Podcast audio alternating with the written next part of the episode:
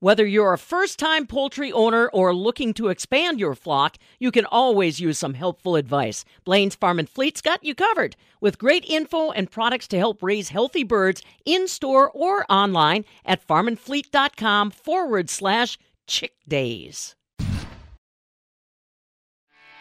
Sure, she'll stop farming when pigs fly. This is the Midwest Farm Report with Pam Jahnke. Well, happy to be back in the saddle on a Tuesday morning. Good morning, everyone. I'm Farm Director Pam Jahnke. Many thanks to Stephanie Hoff, Charity Seebecker, and Carrie Mess for handling things while I took a little personal time away.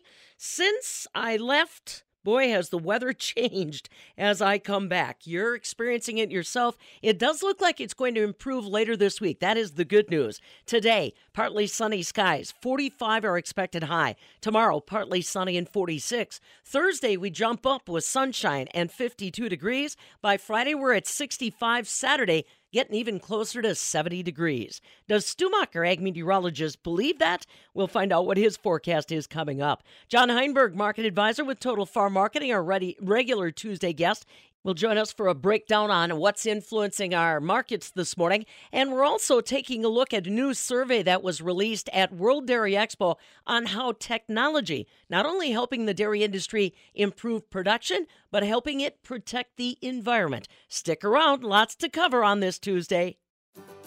It's inevitable. If you're involved with farming, there's always a risk for injury or worse.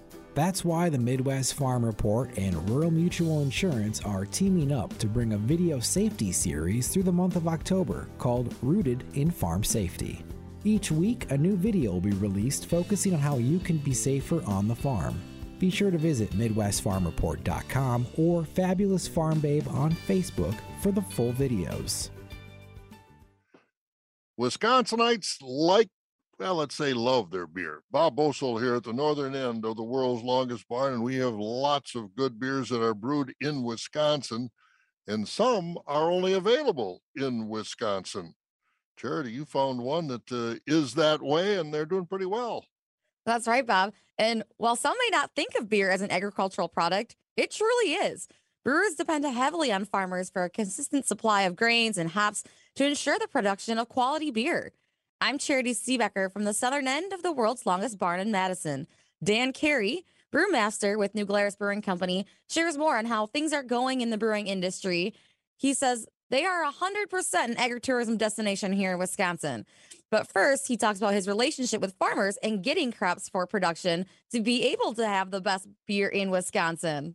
Hops we buy in two ways. We have some contracts directly with farmers we buy mostly in, in Yakima, Washington, and in the Willamette Valley of Oregon. We buy hop in Wisconsin from the Wisconsin Hop Growers Exchange Co-op. We also buy hops from Germany and Czech Republic, mainly through hop brokers, and in rare cases directly from farmers. As far as barley and wheat, we use malted barley and malted wheat. So there's a process that has to happen between the farm and the brewery, and that's called malting. So we buy directly from maltsters, and our maltsters, most of it comes from Manitowoc, Wisconsin, and Shakopee, Minnesota. And so we contract with maltsters. We contract on a yearly basis, amount that we need of wheat and barley and uh, specifications, and uh, they go out and contract with farmers. Most of our wheat and barley come from the Rocky Mountain area, mostly Idaho, Montana, and Wyoming. We try mainly to stay in the United States. We, in very, very rare cases, we might go to Canada, but we, we try to, I would say 99% comes from U.S. You mentioned that some of your hops come from overseas. So has there been any effect in how much you're getting from them or how that is happening, your partnership with them, whether that's inflation or other issues and current topics that are happening over there? Um, have you had yeah. to rely more on your partners here or how is that going? The U.S. suppliers, um, Wisconsin weather has been great. So our Wisconsin farms, they're small and they're mainly startup farms that they've been only growing hops for maybe five for most 10 years. And they're small farms and they're learning as they go. But we've been blessed with relatively good weather.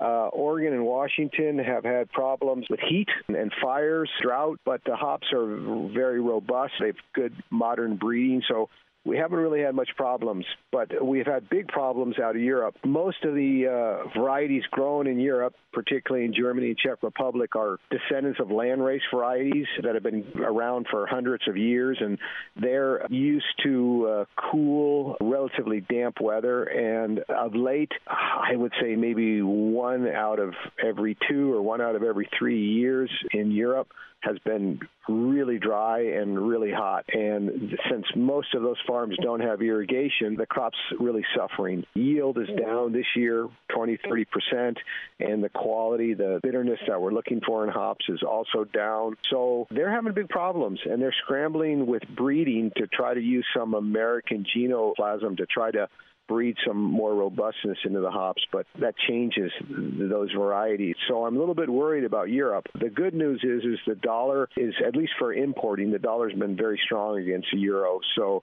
generally prices have been okay, but I suspect that's going to change. Are the events happening in Ukraine impacting you at all in how you're planning yeah. for next year even? Yes, very much so. So Ukraine and Russia they don't really grow much malting barley. They grow a lot of wheat and a lot of barley. But if Ukraine, which grows a lot of barley, Russia, which grows a lot of barley and wheat, if they're short, then that means that that short has to be filled by other suppliers and that kind of has a trickle down effect to malting barley that um, uh, maybe farmers might decide to grow wheat instead of barley, and we use a heck of a lot more barley than we use wheat. So barley is pretty much only grown in the United States under contract and farmers when they make their planning decisions, uh, maybe they'll they'll choose wheat. How has inflation and supply chain impacted your business, whether that's getting bottles, caps, or other items needed? Yeah, it's been brutal. I would say that um, I know farmers are facing the same types of things with all of their inputs, fertilizer, et cetera, going up significantly in price. Our biggest price increase has been with cans. There's basically only has been three suppliers of cans in the United States, and a lot of different beverages, seltzers, and energy drinks, et cetera, are moving towards cans. So there's been a shortage of cans, and the price went up last year about 60%. Minimum orders have gone to very large amounts. So cans are our biggest price increase, but everything's gone up. Uh, you know, of course, we have to be competitive with labor costs. They've gone up. Our malt costs have gone up 20%.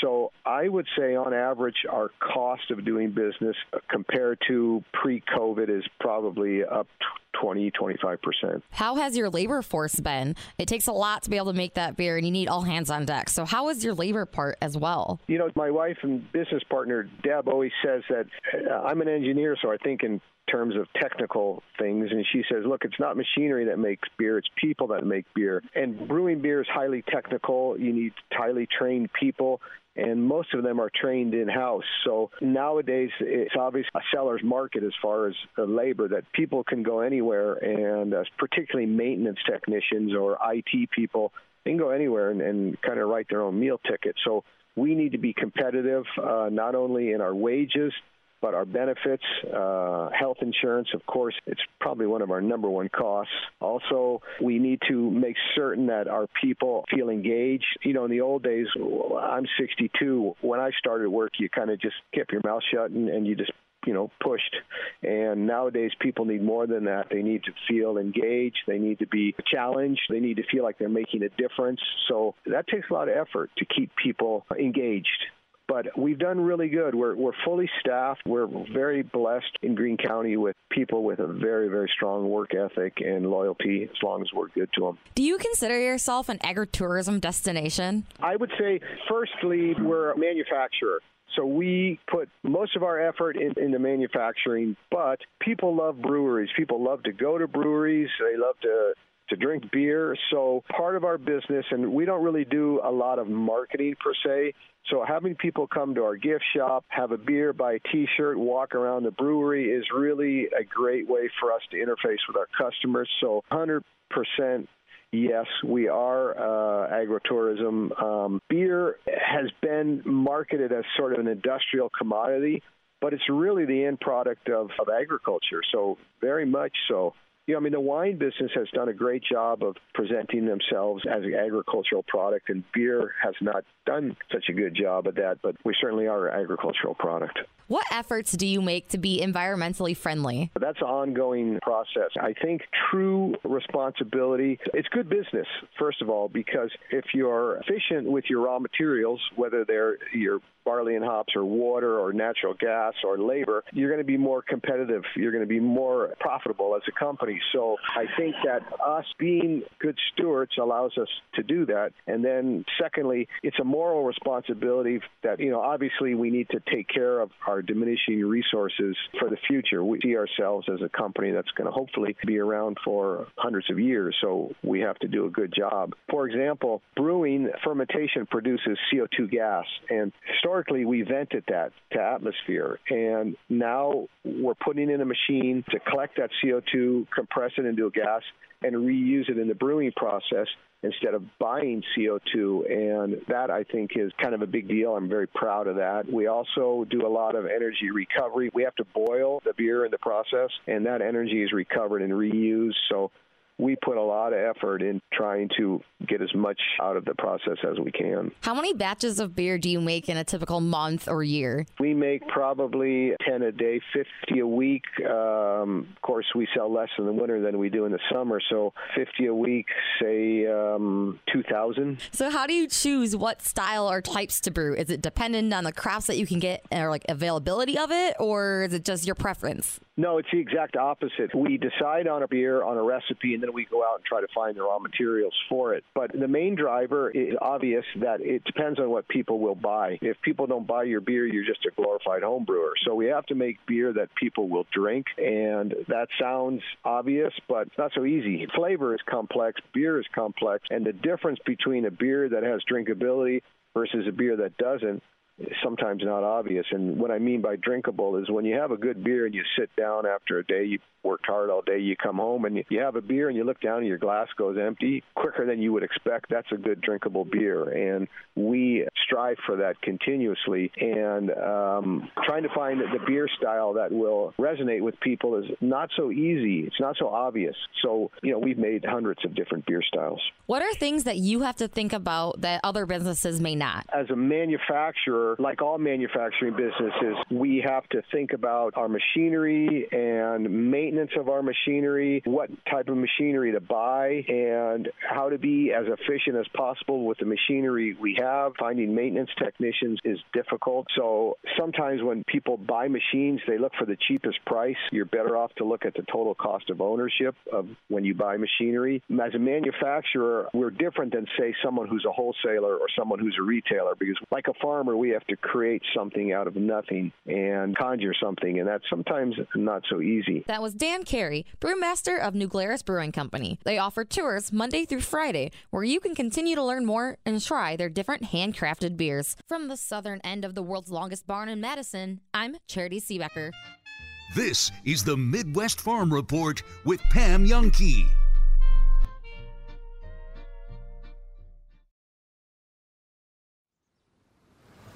In the field, the right partner can make all the difference.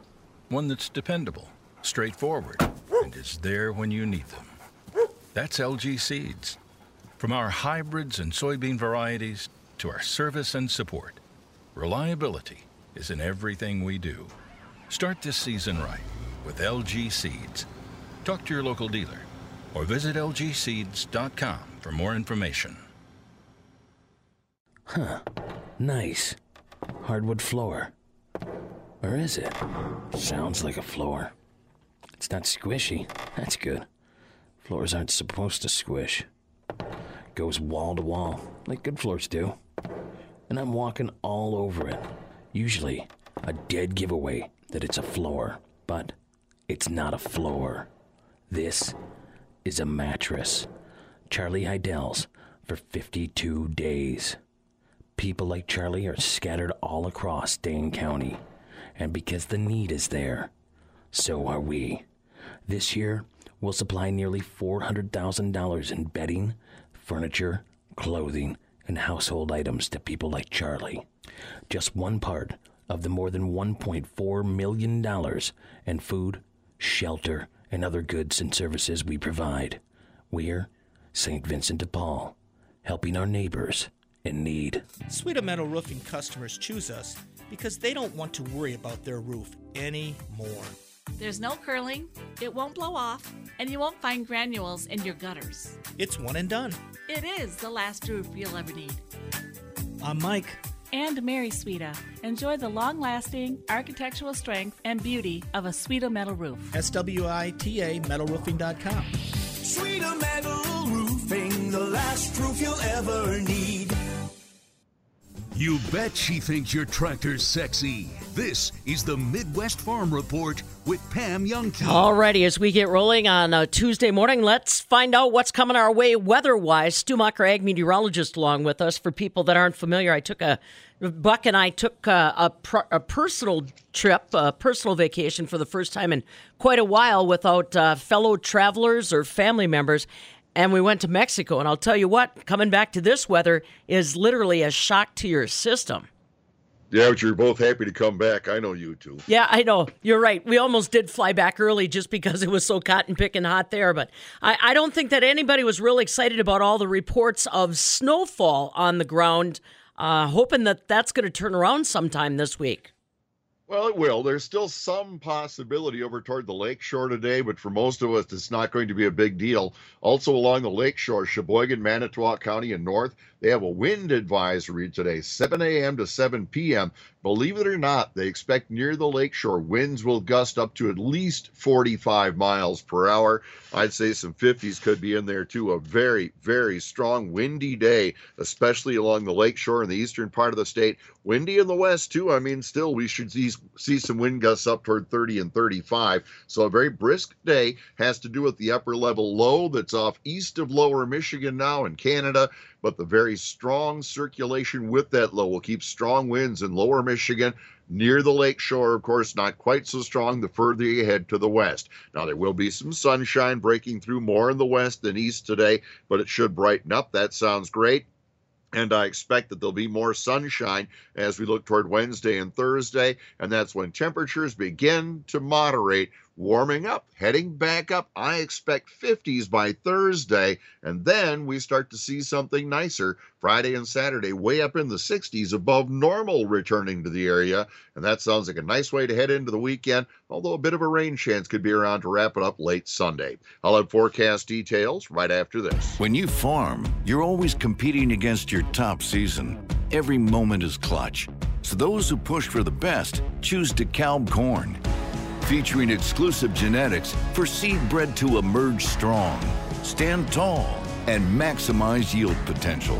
Wherever you compete, winning has roots. Perform at your best all season long with DeKalb corn. Read and follow pesticide label directions, grain marketing, and other stewardship practices. My name is Cameron Olson, owner of Olson Solar Energy. It seems like it never fails. I, get a customer turned online and their solar is producing, and sure enough, that next month I get a text or an email from that customer, or they call into the office even, or even come in. They want to show us their bill and say, "Look, zero dollars." It's always super exciting to be able to be part of that and have that joy and excitement with a customer. Go to olsonsolarenergy.com and start saving. Go green, save green with Olson Solar Energy. Alrighty, Stu, tell me more about this forecast. I'm I'm liking what I'm hearing after we hit midweek. Yeah, we've got to get there first, and we talk about some morning clouds and a breezy day today. More sunshine in the west, sun breaking out in the east later on as well. Sounds all right. Mid 40s today. Northwest winds still strong though, 10 to 20 and gusting around 30. Partly cloudy, blustery, kind of breezy overnight. Upper 20s are around 30. Northwest winds 5 to 15. Still could gust near 30 or better. Mostly sunny on Wednesday. A nice day, 45, 46 degrees. Northwest winds 5 to 15. Partly sunny Thursday lower 50s, maybe a 55 at La Crosse. The west winds at 5 to 10, 60s and sunshine on Friday, Pam, and not all that windy. It sounds like great autumn weather turning out again at the end of the week. Boy, and that's good news because we uh, still need a little bit of time, I think, on some of the. Not necessarily the corn, but boy, I'm getting a lot of reports from guys that the beans are still a little green on the stem, you know? Oh yeah, yeah. Needs some maturity, needs some drying down, and the wind is certainly helping that. But sunshine will be a good thing too. Yep, for all of us. All right, buddy. We'll catch up with you tomorrow. Thank you. All right, see ya. Stu Mocker, ag meteorologist, with a quick update on what's happening as far as weather is concerned. Don't forget, you're always welcome to use our uh, farm talk text line and let me know what's happening in your backyard. Give me an update on the harvest. Uh, let me know, did you see any snow and uh, some of those kinds of things? That toll free number is 877 301 FARM. That's 877 301 3276. I sure appreciate all you rainfall reporters keeping me in your weather loop. John Heinberg, market advisor, one of our guests this morning. This is the Midwest Farm Report with Pam Jahnke.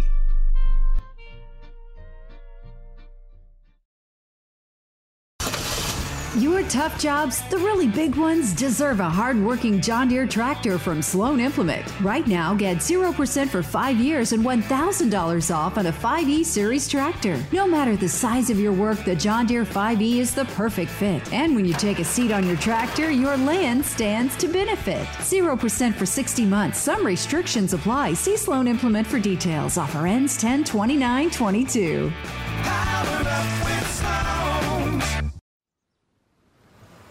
In the field, it's good to have a friend you can count on.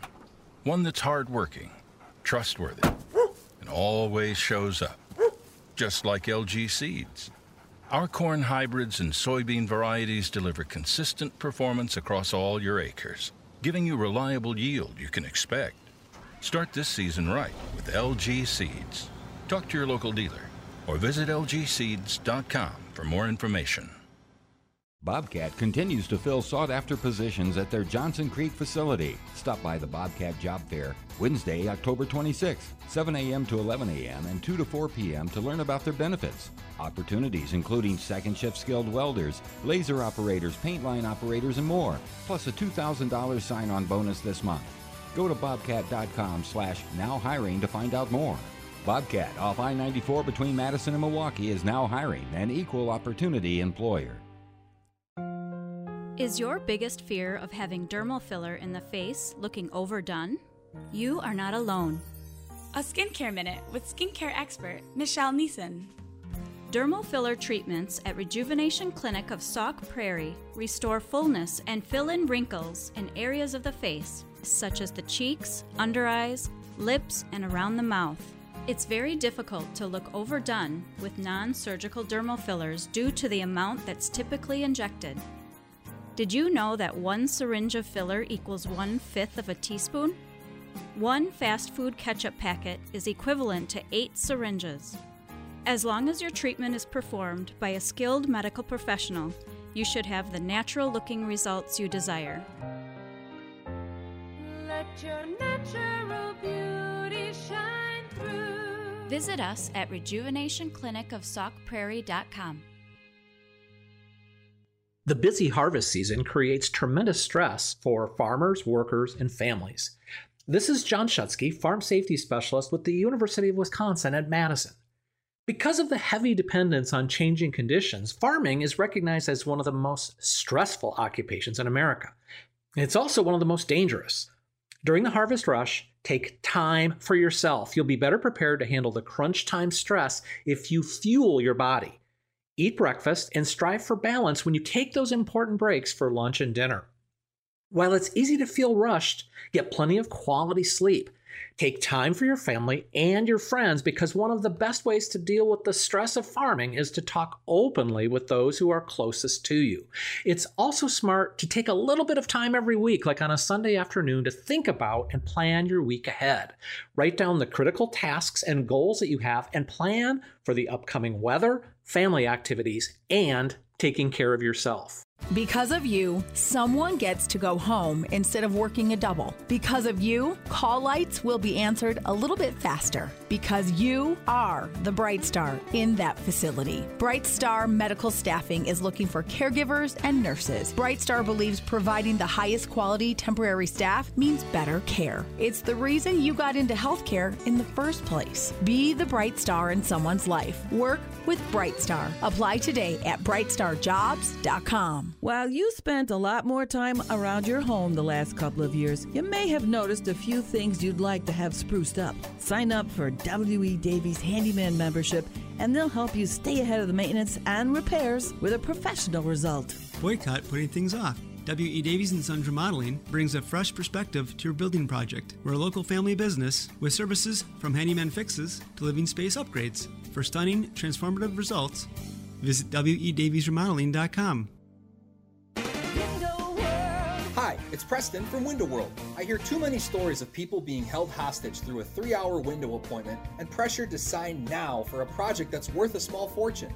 At Window World, we take as much or as little time as you have and provide a clear, easy to read estimate right on the spot. Don't think your window project is out of reach because some companies ruined your experience. Call the best value in your area. Window World. Call Window World. You'll be glad you did. So Zach, uh, speaking of Saturday, let's go with uh, what happened. Man, double overtime. Badgers lose to Michigan State. Uh, Braylon Allen with the backbreaker of the fumble. Uh, if you look at this game, so I don't think anyone really respected Michigan State secondary. What? Well, we'll get to Braylon Allen coming up. What? What was Graham Mertz doing, and what was that offense doing? Because wasn't this Michigan State team that weren't they giving up almost 300 yards uh, in the air? Uh, what, what was going on with this Badgers offense? Well, yeah, I mean they they had that first drive. They've had they've been really really good on their first drive, and then against Northwestern it kept going, and against Michigan State and against Illinois, it did not. And they, uh, let's I mean, if, if you want to blame Graham Mertz, go ahead. He's been blamed for everything for the last three years. It's all his fault, no matter what. When the offense isn't working, I would put more of the blame on the offensive line. Yeah. Um, Tough. Right. So, so before I blame the offensive line, let me blame Graham Mertz here for. Who was he? First of all, real quick, who the hell was he throwing to in overtime? The two guys get intercepted, was anyone even there? So he he told us afterwards that uh, it was a miscommunication, obviously, because his receiver went one way and he went the other way, uh, and that he he forced it, and he said it's it's a, it's a horrible decision, horrible throw. Um, had he gone the other way, maybe the receiver catches a touchdown. Um, had the receiver and him seen it on the same path, maybe they throw another touchdown. But it was it was a forced throw, and uh, the other one, the the the one that was actually caught, uh, that kind of jump started Michigan State after the Wisconsin defense had dominated their first two possessions, uh, was he was asked if it was a, a bad read or a bad throw, and he said, "Yes, it was." Um, so it was both. I mean, like it was. bo- It was. They were both really poor throws. You had another one in a, in the uh, in the fourth quarter, early in the fourth quarter, that should have been picked off. You had three throws that probably should have been picked off. There's no doubt about that. Yeah. Um, He had some good throws. said- He had some good throws too, though. that said, he had he had some good throws. The Wisconsin offensive line just got dominated. Um, so we talked about the Michigan State secondary and how they had been beat up and given up a bunch of plays. And when Graham Mertz was given time, for the most part, he was able to to find some guys. But when he wasn't given time, and that was quite often, it was a real struggle bus. I mean, he was they had nine. I think they ended up with uh, three sacks, nine or six quarterback hurries, nine tackles for loss. Like they played on the other side of the line of scrimmage the entire game, and there was the the one interception that he should have thrown there in the in the fourth quarter. The the right guard got beat immediately, and the guy was in his lap right away. It, the, the offensive line didn't give Wisconsin a chance. And what we've seen with Graham Mertz is when you get pressure on him early, it's probably going to not be a great day for him because things kind of get sped up, his feet kind of get going, and um, that's exactly what happened with the with the passing game and why why they struggle. And the running game, I mean, I mean, Braylon Allen accounted for 156 yards, right? Of the Badgers, what almost 290 yards, 283 of offense.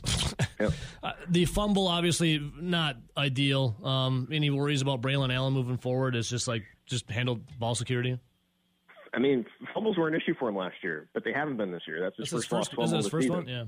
Yeah, so I, I, I don't think so. I thought it was an, a really, really good play by Michigan State. I mean, he had the corner come on the on the corner blitz. Chimere Dike was just like hands up, like what a you know he was coming on the run blitz. He beat him, and the guy you know got Braylon low, and, and the safety or the, the linebacker came over the top and ripped it free. I mean, it was, a, it was a really, really good play um, by Michigan State, and it, just the timing of it was horrible. But yeah, without I mean, Braylon Allen was that offense for the most part. Uh, two touchdowns, 153 total yards.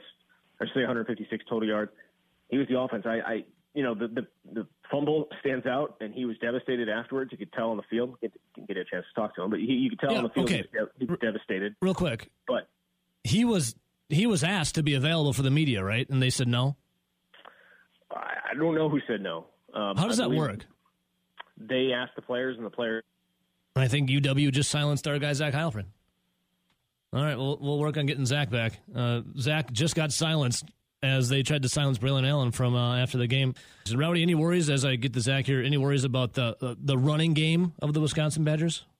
I'm not really worried about the running game. I'm worried about the entire team. we saw how poor that they've played in so many of these games leading up, and then they got the Paul Chryst fired, Northwestern. They go out to Northwestern, to Ryan Field, where they normally don't play that well. Absolutely blow out Northwestern, and then it was, what are they going to do next? Zach, is that you back? Yeah. I think uh, you know, just like they silenced Braylon Allen from talking after uh, after the game, they tried to silence you right there, buddy. Yeah. I, again, I, I don't know whose decision it was not talk because we, we give them names. There's like 10 or 15 names. Obviously, you're not going to bring 15 guys down. Connecting producers and consumers one story at a time. This is the Midwest Farm Report with Pam Jahnke. Well, if you're like me and we're concerned that uh, maybe this was the beginning of an early winter around Wisconsin, the good news is it looks like we're going to get a bit of a break later this week. Partly sunny today and 45. Tomorrow, partly sunny 46. Sunshine Thursday and 52. Friday, partly sunny and 65. And then by Saturday, we should be back up near 67 degrees or north of that. So hopefully a little bit more optimism on how well the rest of this harvest can go. I'm Pam Jahnke. Really glad you're along with us on this, the 18th day of October. On this day back in 1967, a club wielding bunch of students in Madison clashed with police. They were working to break up a large anti war demonstration on the UW Madison campus. 65 people, including several officers, were treated for injuries. 13 student leaders were ordered expelled from school. State Attorney General Bronson La Follette criticized the police for using excessive brutality. That was on this day back in 1967. On this day in 1867, Alaska became a part of the United States. We bought it from Russia for $7.2 million. Now stop and think about it. We've got homes in the United States that go for more than that. It happened on this day back in 1867. And happy birthday to actor, action man Jean Claude Van Damme, 62 years young and moving. And now you know. Some very interesting information released during World Dairy Expo. I think we all agree that more and more communities are watching their dairy producers very, very closely. Animal care, impact on the environment, some of the critical questions that they have. Well, the Association of Equipment Manufacturers, along with the National Milk Producers Federation and Dairy Farmers of America, uh, conveyed a study that they did looking at how today's modern dairy farms are using technology to not only do great jobs taking care of their animals, but also reducing their environmental impact in communities. Chad Smith has more.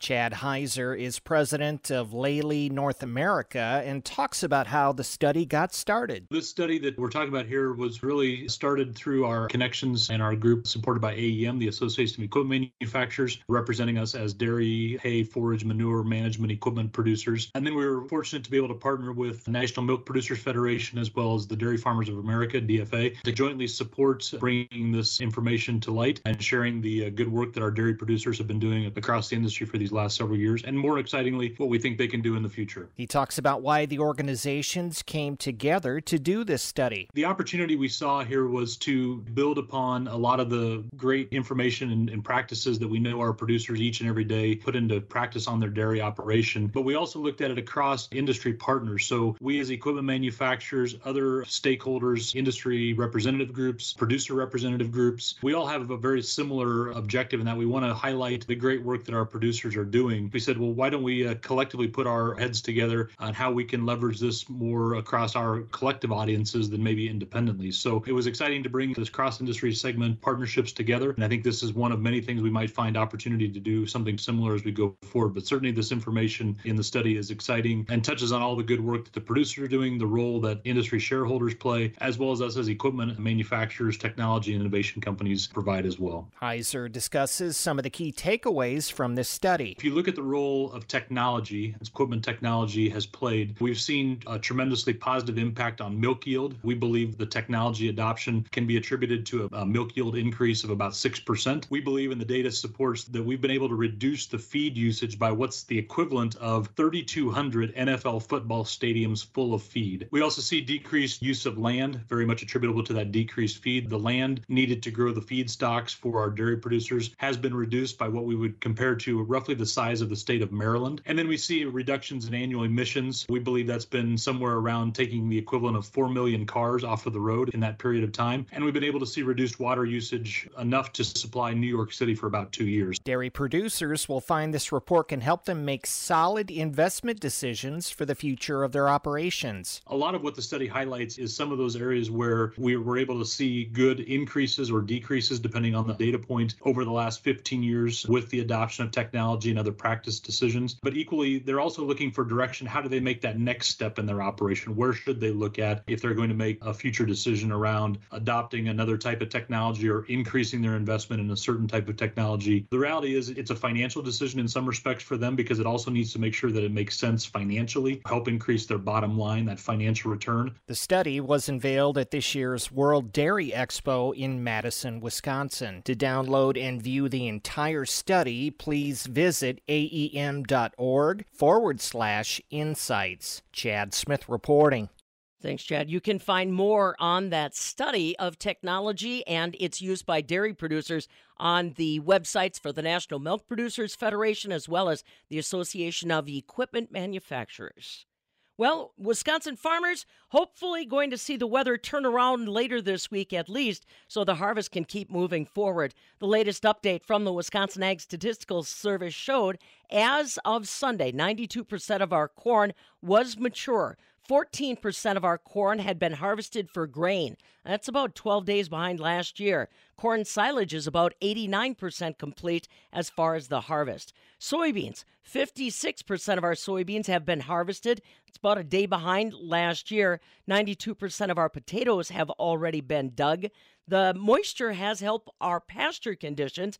50%, 57% were rated good to excellent this week. Fall tillage, about 34% complete as well. But I think we can all agree we have enough of the harvest coming up still that we'd like to see a little turnaround in this weather.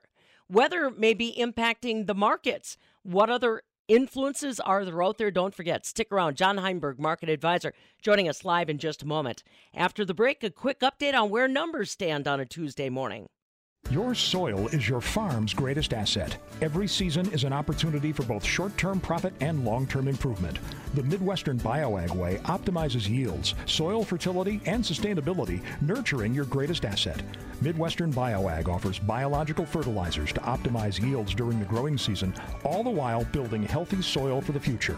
To learn what a Midwestern BioAg program can do for you, visit MidwesternBioAg.com. Midwestern BioAg, better farming through better soil. Compeer Financial wishes farmers and agribusiness a safe harvest season. Stay in touch with your local Compeer team throughout the year to see how they can help make your plans a reality. Exceptional client experience at the heart of everything they do. Visit Compeer.com or call 844 426 6733 today. Compeer Financial ACA is an equal opportunity lender and provider. Copyright 2021, all rights reserved. As a dairy farmer, you depend on your milk receiver pump. McFinn Technologies of Kenosha introduces the impressive Bopeller pump. It's quieter, there's lower maintenance, as the seals last much longer than your old milk receiver pump. It offers a more powerful cleaning cycle with higher velocities, and it doesn't degrade the quality of your milk. Ask your dealer for the Bopeller Milk Receiver Pump, patented by McFinn Technologies, an American company committed to providing a better product for the dairy industry. Well, the Dow Jones Industrial Average this morning might be doing well, but our commodities are not going in the same direction. In overnight electronic trade so far, December corn, that's currently down two and a half cents at 681 a bushel. November soybeans are down nearly six cents at 1379 and a half. December wheat's down six and a quarter 854 and three quarters. Dairy markets yesterday in Chicago. Barrel cheese gained five and a half cents to 218. 40 pound block cheese was unchanged at 205. The double A butter That dropped three quarters of a cent to 316 and three quarters per pound. Fluid milk contracts. October closed a penny lower at 21.76 a hundredweight. November milk up a penny at 20.57 a hundredweight. Right now, the Dow Jones Industrial Average is up more than 300 points. Listen, if you're starting to mark your calendar, a couple different items that I want to remind you about are on the horizon. Of course, the National FFA Convention is going to get started next week down in Indianapolis, Indiana. Uh, we've got Jill Welke, who's going to be going along with the crew down to follow the blue and gold. Remember, special congratulations to Courtney Zimmerman from Wisconsin. She'll be wrapping up her term as a National FFA officer next week. So, stories coming to you from Indianapolis beginning next week. Also, we've got the Dairy Innovation Hub. They're holding their regular summit, their third annual summit. It's going to be Wednesday, November 16th at the UW River Falls campus. And then get ready for winter conventions. We've got the Wisconsin Farm Bureau Federation getting together for their state convention and Young Farmers Conference. That's going to be uh, December 2nd through the 5th at the Kalahari Resort in Wisconsin Dells and the Wisconsin Farmers Union holding their 92nd state convention, and they are moving their location coming back online with face to face presentations. Their convention is going to be December 9th through the 11th at the Chula Vista Resort in Wisconsin Dells, and we'll look forward to seeing you at all of those events.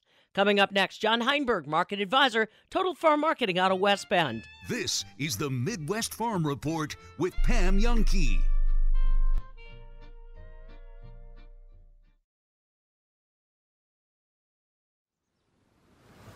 In the field, the right partner can make all the difference. One that's dependable, straightforward, and is there when you need them. That's LG Seeds.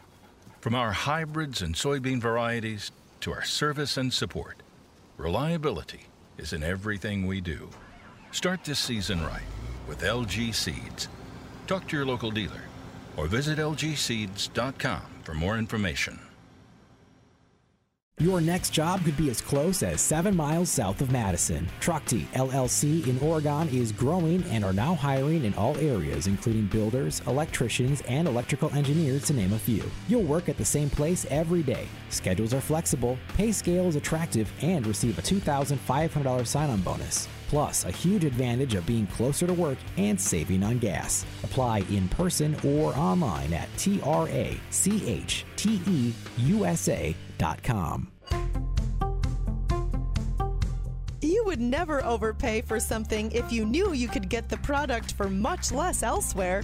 Much like you wouldn't pay $6 a gallon for gas if the pump down the street was charging the fair market price of $4, would you? So why pay more than MSRP on your next Chevy truck? Bergstrom Chevrolet is a local, family owned company that values your dollar as much as you do, so you never pay above manufacturer's suggested retail price. And Bergstrom has the inventory to fill your fleet or fix you up with a truck that's going to pull your toys. So go ahead, shop around, and compare that final cost. If the guys down the street are blowing smoke up your tailpipe, jacking up the price on their Chevy trucks, stop by Bergstrom Chevrolet where you never get charged over MSRP.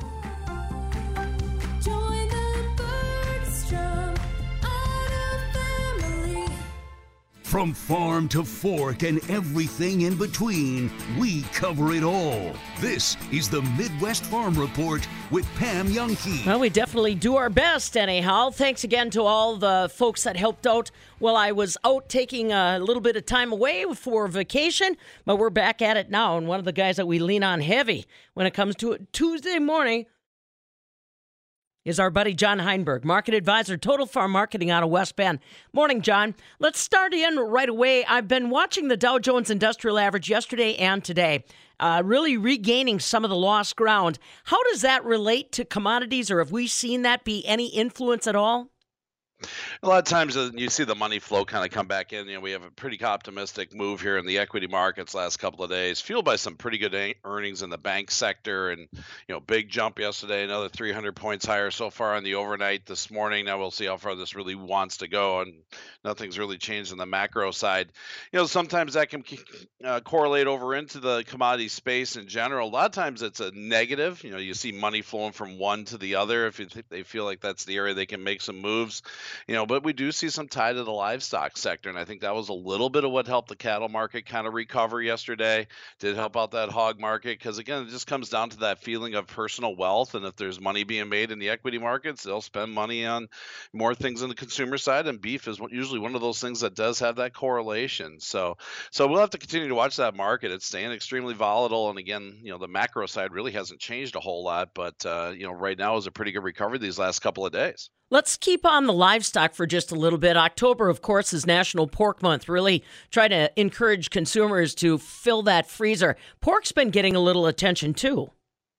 Yeah, the hog market has been just an absolute whipsaw in the last month here. I mean, we're talking in, you know, going in September, December hogs trading over the 88 window. By the time we hit the 1st of October, we're below 74. Now we're back to 84 in a matter of a couple days. Big strong move yesterday. Some of that was just the technical selling and then return technical buying.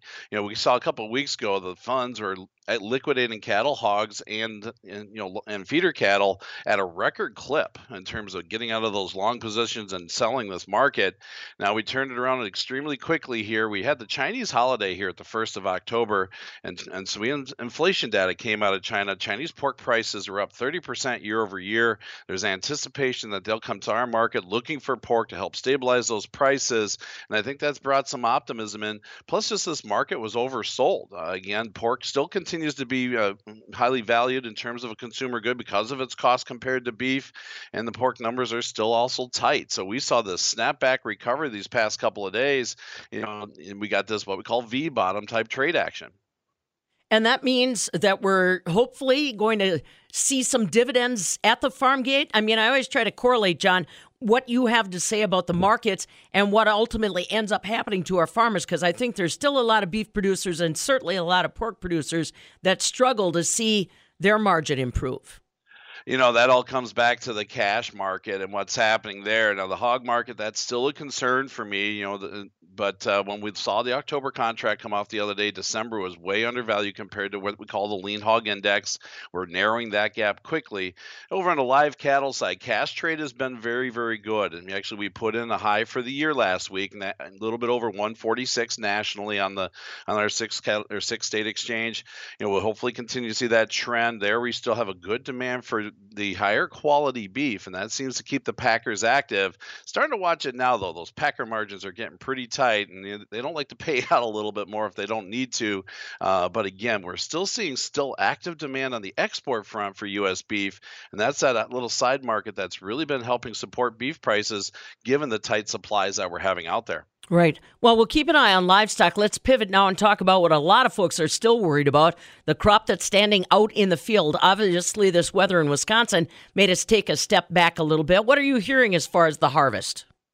You know, harvest is rolling along pretty good. Weather's kind of slowed us down here recently. Bean harvest 63% done, a little above, you know, basically a little bit above expectations as well as above the five year pace. Corn's uh, just about in line with where we are. Typically, we're about 50% here.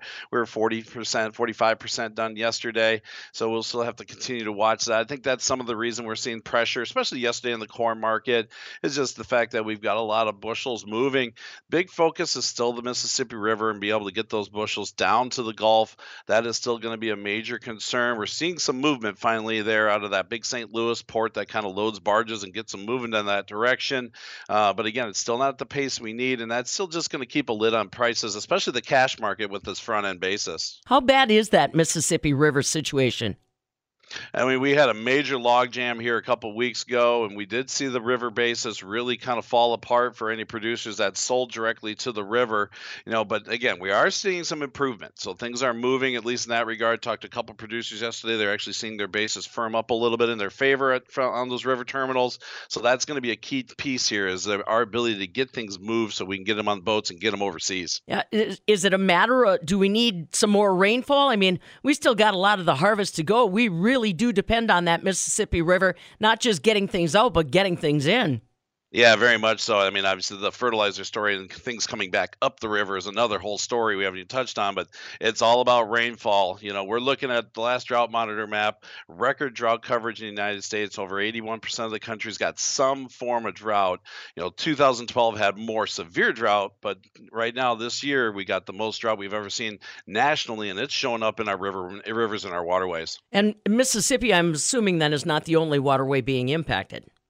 We were hearing some talk along the Ohio River having some issues, as well as you know keep an eye on what's going on with the Illinois River. You know, again, right now we could just use some good rainfall. Yeah. That's going to be another story to talk about. What you know, how we replenish this winter. All right, my friend, tell them how they can get a hold of you, John. Sure, love chat with somebody anytime. Feel free to give me a call, 800 334 9779, or shoot me an email at john h at totalfarmmarketing.com. And don't forget that website, totalfarmmarketing.com. Beauty, buddy. We'll catch up with you ne- next week. Thanks, John. Sounds good. Have a good week. John Heinberg joining us live this morning from West Bend. Again, like he said, always ready to talk to you if you still have some questions about how you're trying to uh, end up your uh, harvest season. At totalfarmmarketing.com, you'll find him and all the rest of the crew that are available for you. All right, that's all the time we've got for this morning. We'll catch up with Ashley Huhn from the Steffes Group tomorrow. This is the Midwest Farm